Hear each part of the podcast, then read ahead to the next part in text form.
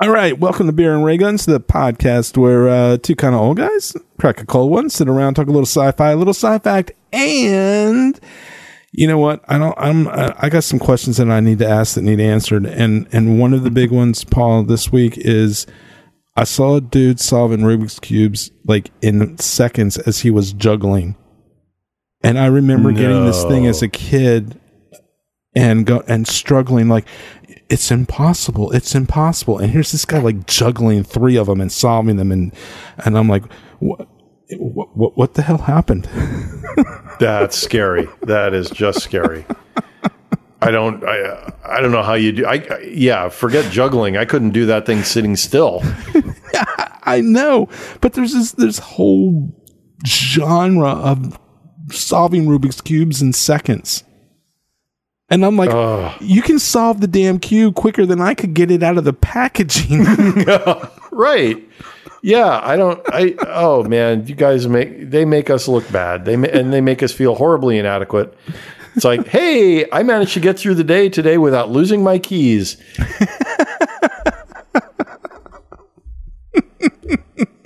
That's my baseline, I remembered where my office was. Right. I managed to tie my shoes without setting anything on fire today. Look at me. No, I got shoes that I don't even tie. Oh, look at you with your fancy no-tie shoes. There we go. I was thinking ahead. I see you're the smart one in here. Can't tie shoes. Get shoes that don't need tying. Oh, mind blown. Galaxy brain. Yeah, but they're not the Marty McFly slip your foot in. No, we still need that. Yeah. Actually, Nike made them for the 20th anniversary or 30th anniversary. Yeah. So that's our question. That's the age-old question of our generation. Where are my self-tying shoes? Yes. Yeah. And then you tell me Nike already made them. So, like, wow, where have I been? And then, here I am lacing up my own shoes like a frickin' Neanderthal. Well, they look like the ones in Back to the Future, and they sort of like, but I don't think they were like ready for prime time yet. Oh, okay. All right. Darn. All right. So before we get into tonight's major topic, and it's a big one. Yes. What's your brew? Well, tonight I am going into the dark side of the force, and I am having myself a bottle of Dragon's Milk Bourbon Barrel Aged Stout from New Holland Brewing. Ooh. This is a favorite of ours. My wife introduced me to this a long time ago, but they do not sell it here. None of the retailers have it. So we have to go far afield to find it. And we were visiting, I don't even remember where we were, but my wife was like, hey, you know what? While we're here, they used to carry it. Why don't we run in and see if they've got it? And sure enough, they did. She grabbed 2 4-packs and the rest is history. Awesome. It is exactly what you would expect. It is very stout. You need a knife to cut it. And it's got that wonderful aged bourbon kind of, smoky. It's got chocolate in it, chocolatey flavor. So, and it's 11% ABV. So, by the end of this podcast, we're going to be exploring space. Oops. Yes, we are. I've foreshadowing, folks. What are you drinking? Yeah, I've fallen back on the new standard, and that's the Fat Tire from New Belgium. Mm-hmm. Yeah, I'm in a lager kind of mood. We're starting to move into fall, so I'm kind of like the Oktoberfests are all starting to come, and I just. IPAs, I think I might have said this last time. It's not that I'm tired of them. I'm just tired of them. They start to blur together after a while. They're kind of like Cabernet Sauvignon. It's like everybody's got to have a Cab Sauv. Everybody's got to have a Chardonnay. they start to just all blur together after a while. IPA, they're hip, they're cool, they're trendy, and there's really nothing terribly distinctive about them. I mean, I like a good IPA, but they're everywhere. Yeah. And I look at my rating scales on Untappd, and they're all like, it's like I got this 1 at 1, and then a flat line. There might be 1 at 2. And then I just rise up, and then it kind of trails off. And the ones that are higher up tend to be more of the lagers. There is a couple up there, mm-hmm. but I was looking at that going, huh. I think you can just lagers feel. I don't know if this makes any sense, but it feels like you can do more with a lager. There's just more room in the glass or something, mm-hmm. to Yeah. They're harder to brew because, I mean, they need to stay cold, or they should stay cold. Maybe that's what it is. There's more complexity to them. Yeah. I thought you might ask what the one beer at one was. Oh, let's assume that I did. What was it? It was some hemp brew. Hemp brew. It was hemp. Yeah, it was the Hempinator or the Hemperer or something like that. Yeah, I think it was the Hemperer, and it was Wicked. I think it was Wicked Weed Brewing. The Hemperer. I think. Yeah, and the wreck of the Hemperus. Man, I hate to go down this road, but if you can imagine what bong water would taste like, you're pretty much on track with this, bro. In fact, we're not sure that it wasn't, frankly. It was like, oh, God, that's awful. And then I sat there and I smelled it. And I was like, oh, my God, that's nasty. And I went... And I took a second sip. And you took a second sip. I was like, oh, yeah, that is really bad. That's horrible. And I'm like, we were down at the... Please tell me there wasn't a third sip just to confirm it. No. I looked at we were down at the beach, and I looked at my wife, and I'm like, this is absolutely horrible. Smell this. Here, honey. Let me share this miserable scent with you. Yeah, if I have to suffer, everybody here is going to suffer. That's right. It was like, here, my son, here, take a smell. If you don't want it, why would we? Honey, I took my old gym socks, wrapped them up, put them in my armpits, and then went for a jog in mid-August, and then squeezed it into a glass. Here, have some. Actually, that might have been better.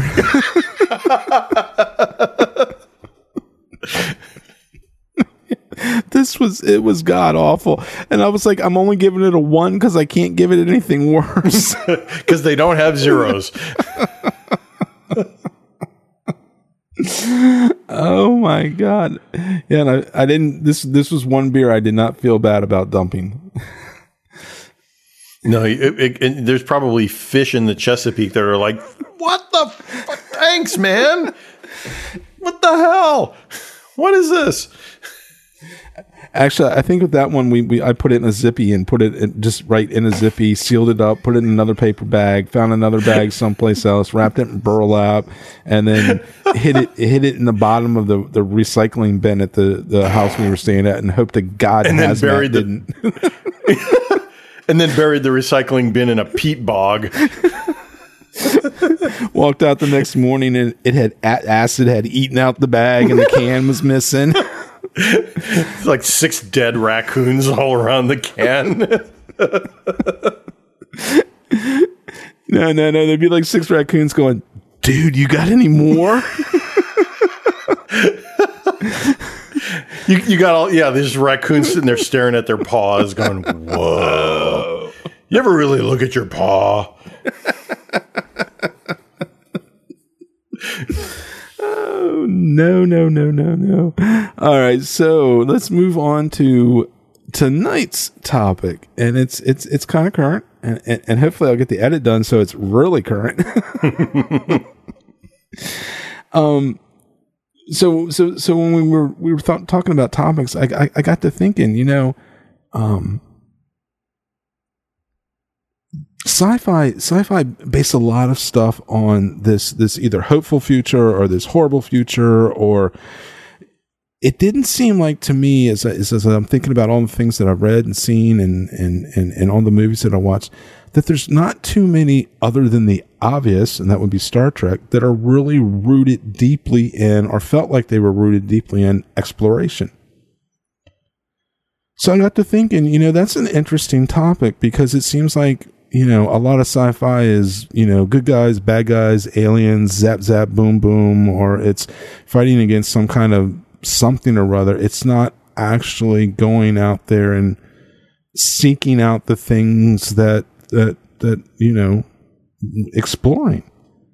Mm-hmm. And I was having a really hard time trying to come up with anything other than Star Trek that I remember seeing or reading where that was an important part of it. Can you think of anything?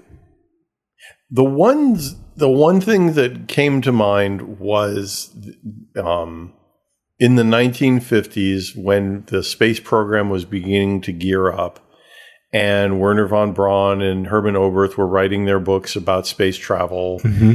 that you had a couple of movies, you had a string of movies about, like, that were extrapolations of future missions to the moon and Mars could be like.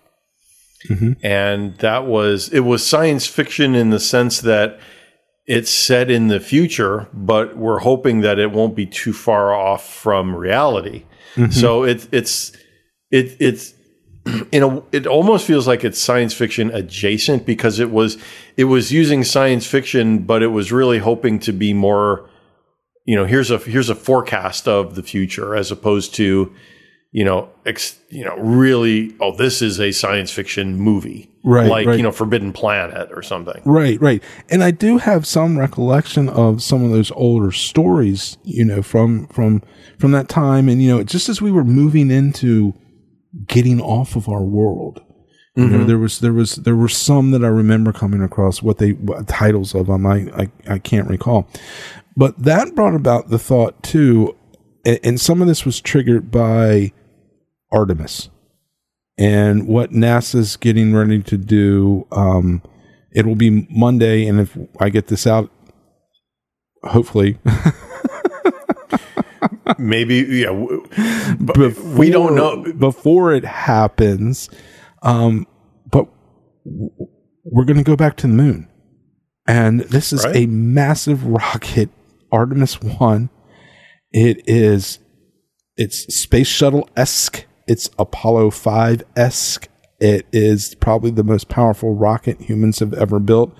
And they're going to light this baby up and send it to the moon. And I'm like, this one, yeah, we go. It's been a long time. I mean, both of us were too young really to, I don't remember the moon missions.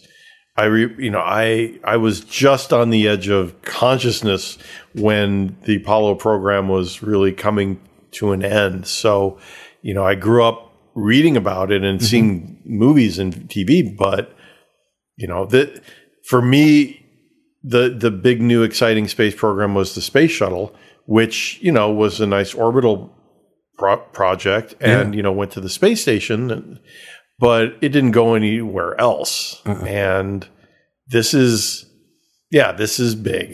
Yeah. Way. Yeah. And the capsule. So for those of you that don't know,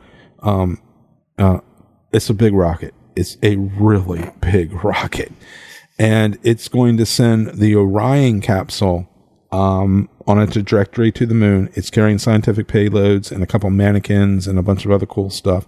And it's going to make this 45-day loop around the moon and come back to Earth. And it'll be the test bed to make sure that the systems work.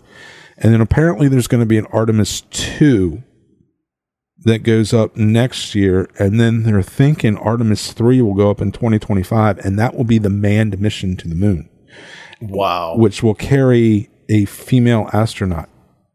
So this is like, we're going to do this. We're going to go back.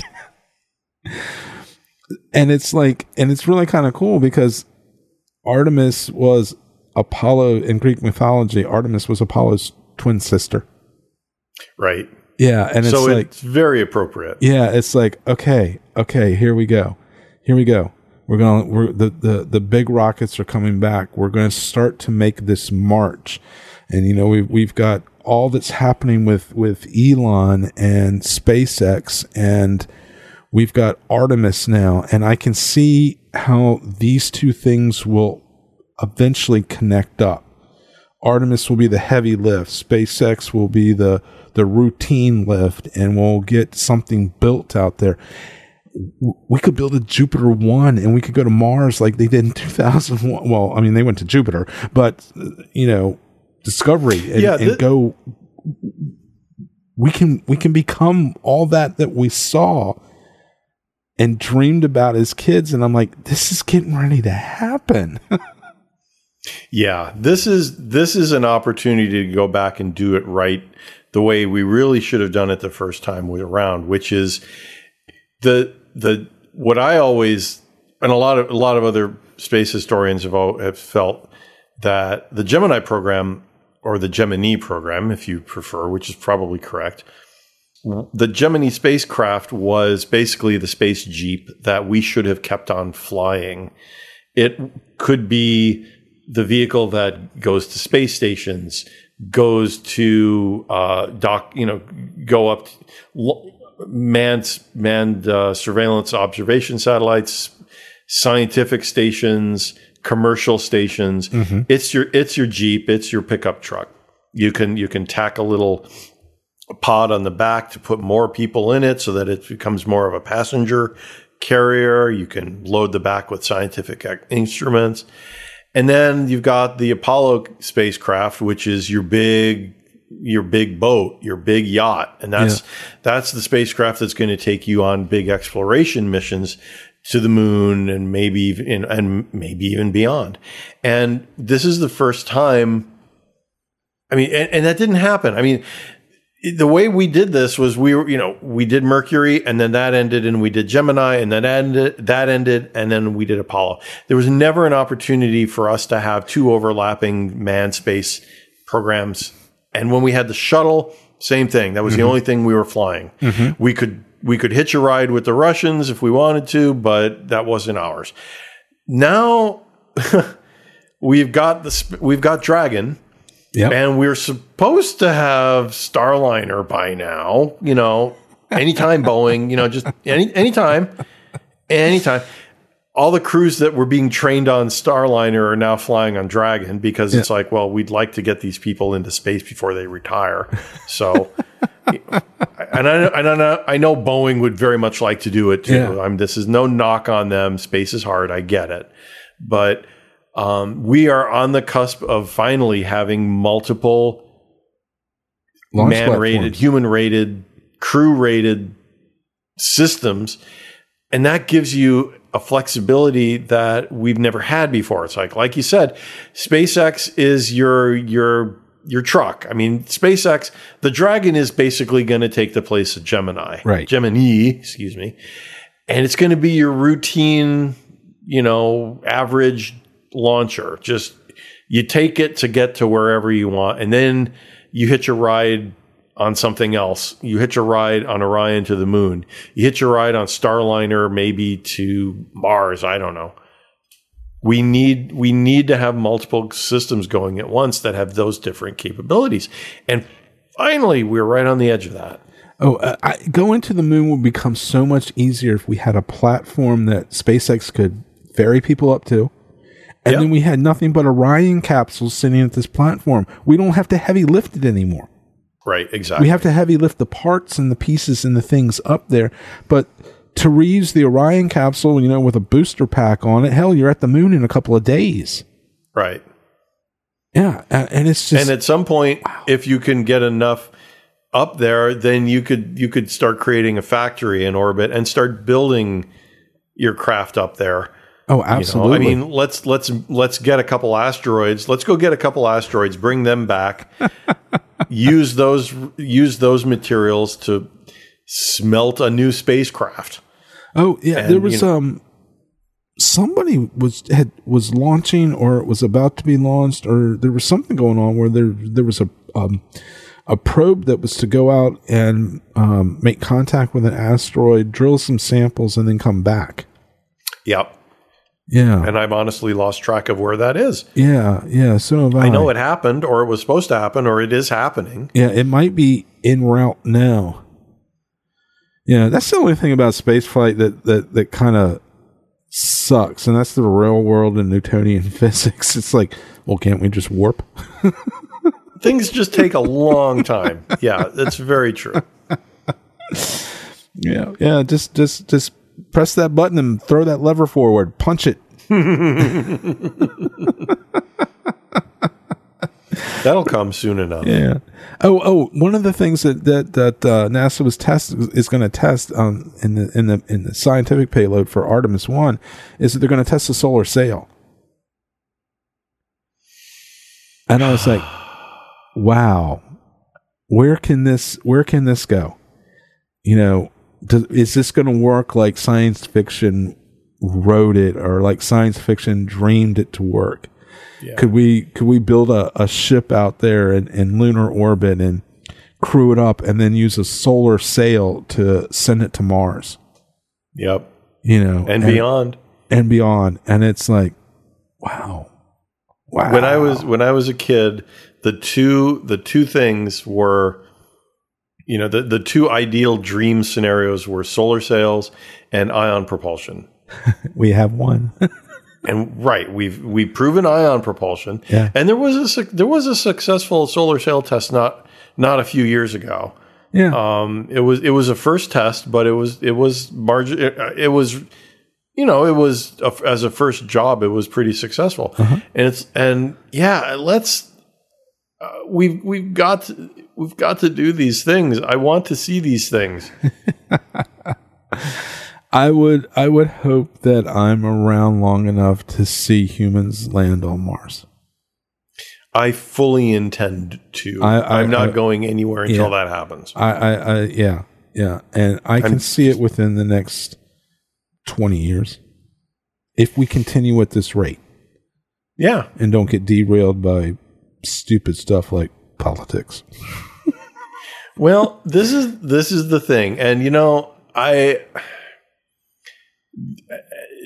this is where my inner socialist always butts up against reality, and that is space is very expensive, and you're either going to do it with public funding or private funding, and those are your only choices. And public funding is, for better or for worse, subject to the vagaries of shifting political necessities. Yes. And when you're diverting funding from keeping people alive and helping people to improve their lives, then space becomes a luxury. Yes. And yeah, okay, fine. I totally can appreciate and accept that. But then you end up giving... You give the ground to the private financing. And look, SpaceX, in my head, I am able to separate SpaceX from its founder guy, who is turning out to be... He started out coming across like a cool character out of a Jules Verne novel. Yeah. And now he's turning into some sort of a psychotic George Orwell... nightmare, and I'm not happy about that. But as long as he wants to keep throwing money at SpaceX, I'm fine with that, because he hired smart people to run it. Yeah, I keep waiting for the Twitter photo of him sitting in this big chair with this cat. Hello, Mr. Bond. Right? I'm telling you, this is the guy. It's where he's going, and. Yeah. That's depressing, but I'm telling you, I'm public affairs at SpaceX. I would be really, really squirming a lot lately. Like, oh God, one of these days I'm just going to wake up and my whole world is just going to be on fire. You know, I'll tell you, through roundabout relations. I know the man who I used to know, the man who was head of public affairs for the Internal Revenue Service, and he was not a happy man. So you can imagine what being, you know, SpaceX on the day that, Musk decides to lose it completely. But he has done miraculous things with his people have done miraculous things. Yes, his people have. His company has done miraculous things. Yeah, and I think he was really good there at the beginning. I don't know what's happened to him now, but, you know. In another, he is an engineer, and he's a smart guy. Yep. He's also batshit crazy. What is it? There's a very fine line between insanity and genius. And he seems intent to dance on it drunkenly with a lampshade on his head, apparently. Yes, he does. Oh. So SpaceX is a bit of a risky scenario right now. I mean, you know, there's a lot riding on him not messing that up.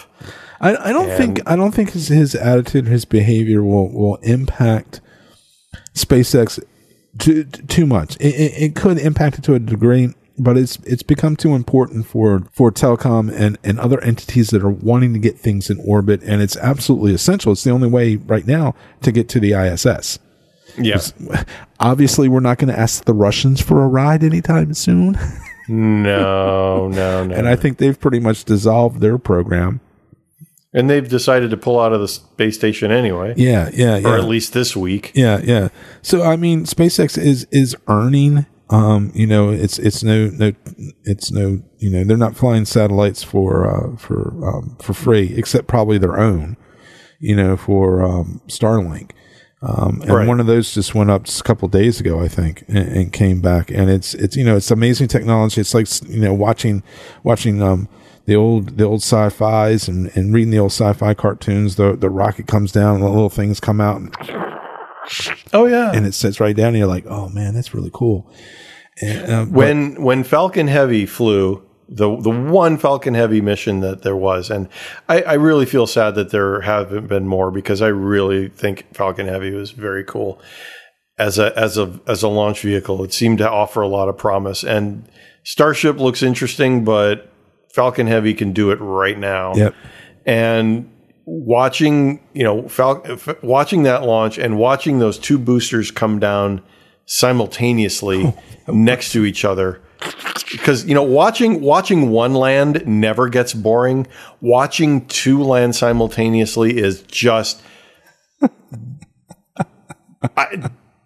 still the greatest thing I think I'm that's right up there. Yeah.